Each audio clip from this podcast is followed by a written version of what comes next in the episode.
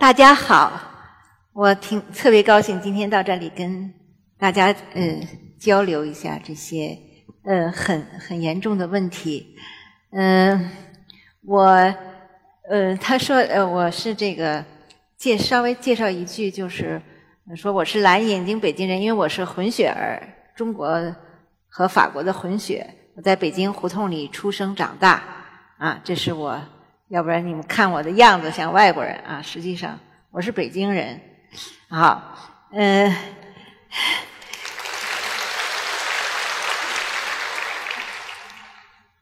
那个我就呃这样吧，我先讲一下呃我所关注的这些问题啊，我的呃因为我的主题今天是回家，为什么是回家啊？所以我是想。呃，跟很多包括关关心已经关心古建筑老老城区的人，我经常现在提醒，就是说，我们这个不单是一个在中国来讲，不是一个单纯的建筑层次的问题。所以我要稍微先介绍一下啊，我们我有一些图片，我们稍微说一说。这个是呃，我想在座的人可能。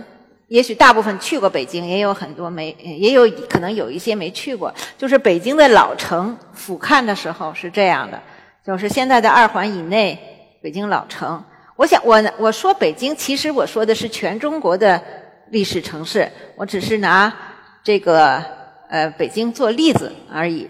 呃，我一九五四年出生的，出生的，我小时候的北京就是一个花园城市。而且我想，在中国的这个历史城市，呃，其实基本上都是如此啊。那你们可以看到，整个都是绿树，是整个是在千片树林里头长出的房子一样，是吧？是那个时候是这样，你们没有见过，你们没有见过。呃，然后这个就是北京的胡同啊，我给大家看一下，一条一条胡同。北京那个时候差不多有三千条胡同啊，过去就是一个四合院。哎，我稍微稍微给大家展示一下，因为今天的时间不多啊，我就是为了想说明我想说的事情，就是我要给大家看一下这个环境啊。就北京的四合院，在一九六六年文化大革命之前。北京的老城区基本如此，呃，大点的院子，小点的院子，然后这是一个个北京人的家。哎，这是我我自己，我小时候，哟，这个有有点有点走形，啊，有点走形。那个，呃，我我我小时候，因为我家里我就在一个胡同里嘛，啊，呃，然后我在自己家的院子里玩的时候，这是另外一一家人。哎，北京的一个呃家庭，呃，北京其实就跟全中国的老城区一样，就是这些有呃，比如说有有房子的人，有自己私产的人，基本上是中产阶级啊，什么工程师啊、医生啊、商人啊啊呃等等吧，呃，以这个为主吧啊。那么像这个家庭呢，他就是。几个孩子在那儿，你们看他现在的这个这个状况是很好的，对吧？哎，但是你们今天要去到老城去看，就不是这个样子了，对吧？你们以后可以，呃，对了，上网就是上百度一下网易真话，里面网易真话有我的一个专栏，那里面那个产权证也有这个产权证的样子。但是我为什么要给你们看这个产权证呢？这个是。北京市人民政府在五十年代初期，呃，依据民国时期的地契换发的新政权的地契，因为可能你们听说了这个，在农村有土地改革，对吧？呃，四九年以后，一九四九年后，但是在城市里呢，城市里没有发生过土地改革，这个土地啊，仍然是政府承认，还是就是还是这个。就是一直民国的时候，你有那个院子有多少土地，你这私私人的土地还是仍然受到承认的，而且换发了这个新政权，写着人民政府的，这就是新政权的这个地契。叫做房地产所有证，是所有权，不是你们现在听说的使用权。哎，我我说这些东西，说这个产权证呢，是跟我们保护老城区是呃，这就是为了要明白它啊，一定要从这个产权这块要说清楚。嗯，呃，那么这个就焕发了这个新政权的产权证。好，看有刚才那个证还有一种，比如说这个人他不是说这个家庭。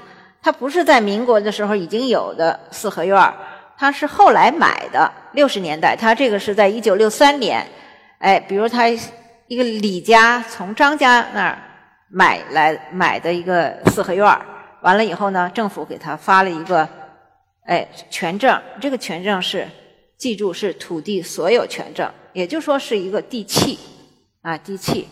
那么在六十年代。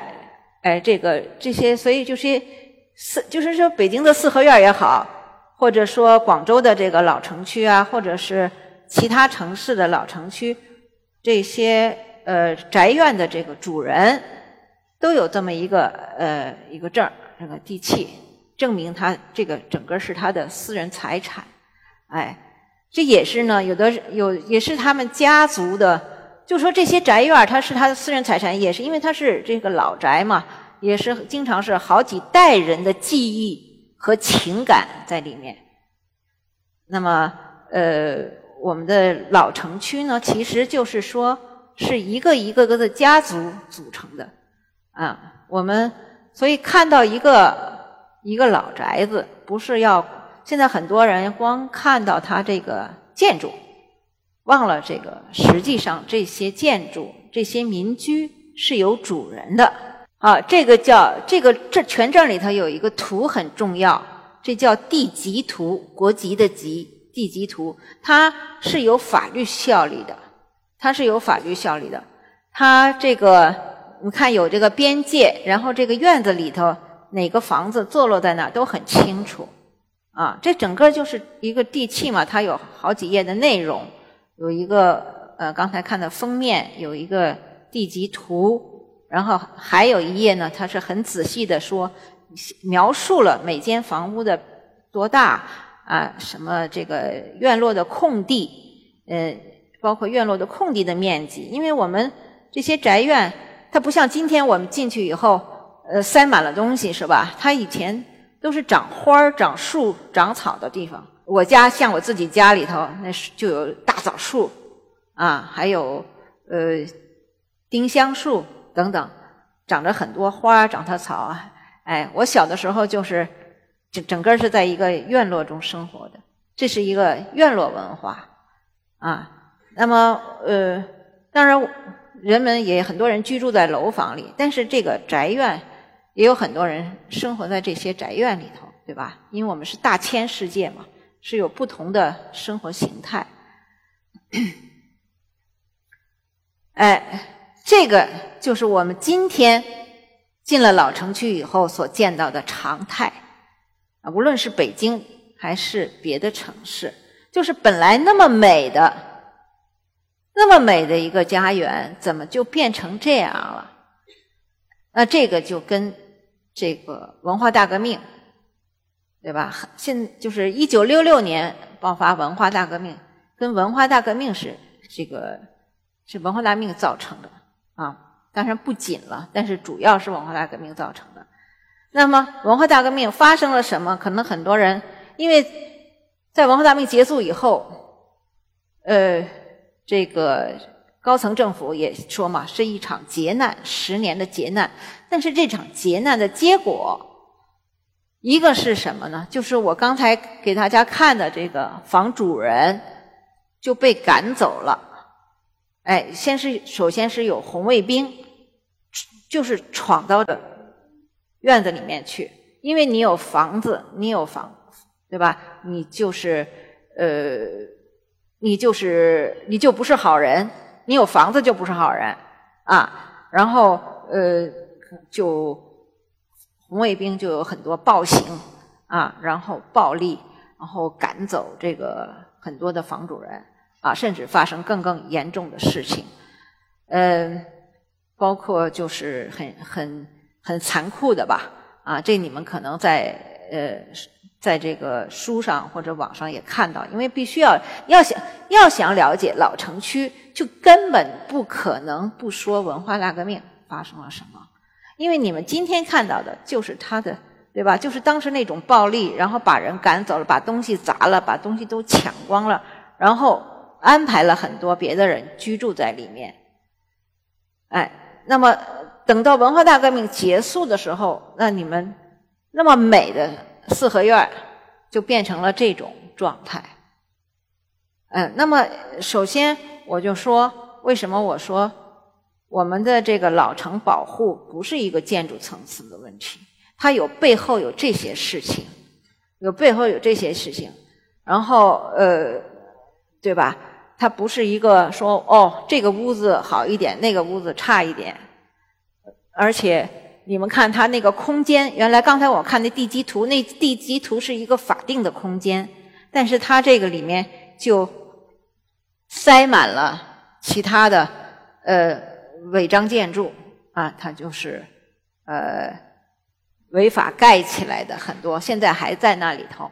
呃，它不是因为现在，因为我觉得我这些年我是在讲跟大家讲我的经历，就是我从一九九七年的时候，我九七年的时候我就开始就觉得，哎，呃，这个这个北京在在被拆，在大工业拆就不能让它拆下去。但实际上我一开始也是可能像很多人一样关注的是。呃，更加关注的是建筑问题。那后来，我今天也依然是关注建筑啊，这些美好的建筑不能消失。但是我后来更来更多的就明白它深层的原因，而且我这些年嗯一直在解释，就是跟很多人说，这个我我在看，就是说我们要明白它后面发生什么，否则你是根本不可能解决这个问题的。就是北京，像比如我拿北京来讲，北京其实在文革、文化大革命之前拆的非常少。哎，有一个什么十大建筑，就是呃那个是为了个政治目的、政治任务，什么人民大会堂啊、革命博物馆啊，哎建了。除此以外，北京老城区拆的很少。嗯，那么真正的拆就是这个九十年代以后，就这种大拆。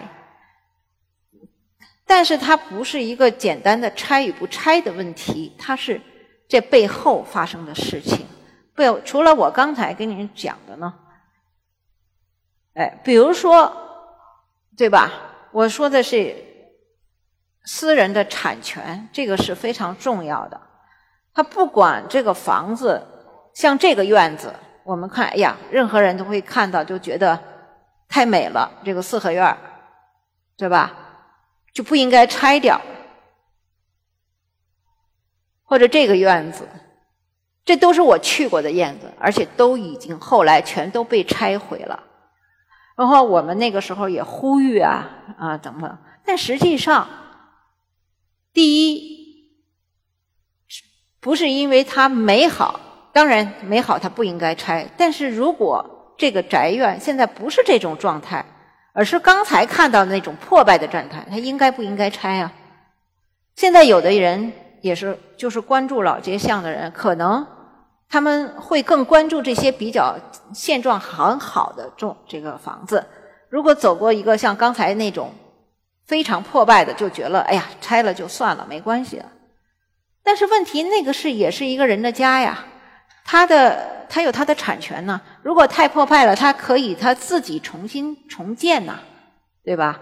像这个呢，就是说，他不是说你作为一个旁人走过去看，哦，这个好一点，那个差一点，这个就应该拆，那个就不应该拆。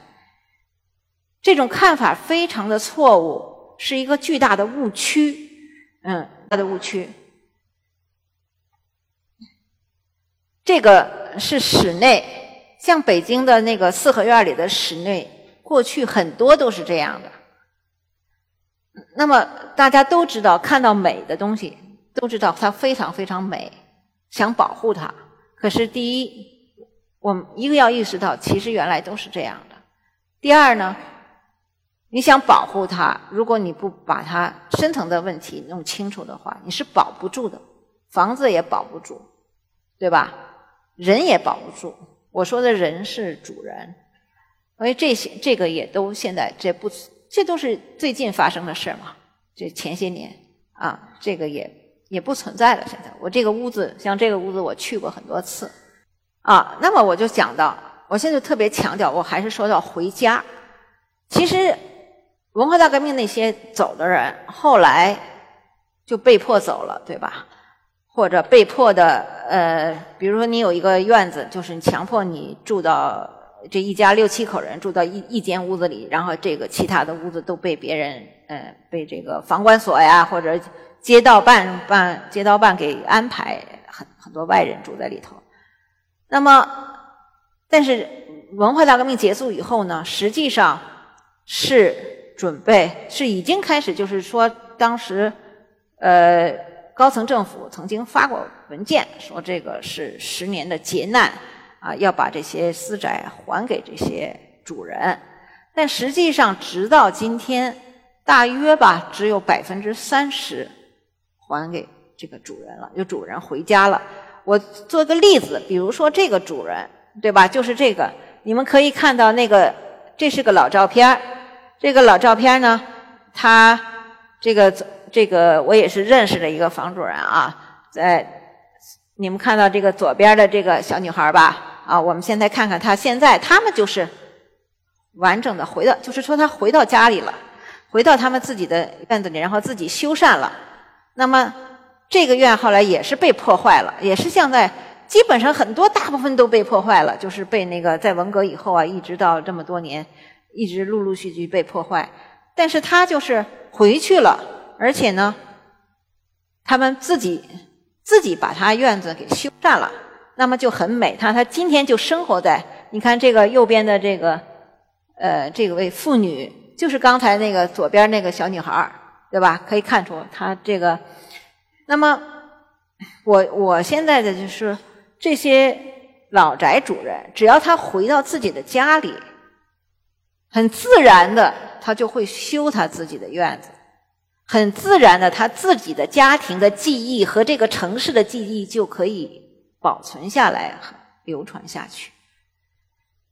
他那么这个老建筑、古古建筑，主要应该是主人的自己家里的事儿，对吧？但是问题是，直到今天，百分之七十的这个主人都没有能回到家里。这些院子是别人住的，是吧？它不是公房，其实就是你们看到他写的公房，因为这个产权实际上是一个很严格的事儿。如果是当时私人的话，你要是呃转移的话，它有一个程序，这个程序或者是呃卖给谁，或者是赠送给谁，对吧？哎，这个。呃，如果你犯了法，你那法院有判决没收没收私人的财产。那其实我们这个老宅，这个城市里的老宅被没收的是很少很少。文化大革命那个不能算作没收，那个是红卫兵的行为啊。然后当时就强迫大家把这个地契交到房管局去等等。那个时候十年，如果有很多人在座的人，我看年轻人特别多。因为我已经发觉很多年轻人不了解文化大革命，但是现在我们有网络呀，你学校里没有不知道、没有告诉你的事情，你自己到网络上去，只要你想了解，今天很多事情都是可以了解的。你上网去查一下文化大革命发生什么。那么这样的人家呢，呃，凡是能够回去的啊，而且能够就是他们知道自己这一片儿。不会被拆迁的时候，因为有的时候知道要可能不一定哪天要拆迁，他也不敢修，不敢花钱修，就就诸如此类的问题吧。我现在就希望大家都回家，这个剩下的老城区呢是靠主人自己来保护啊，自己来修缮。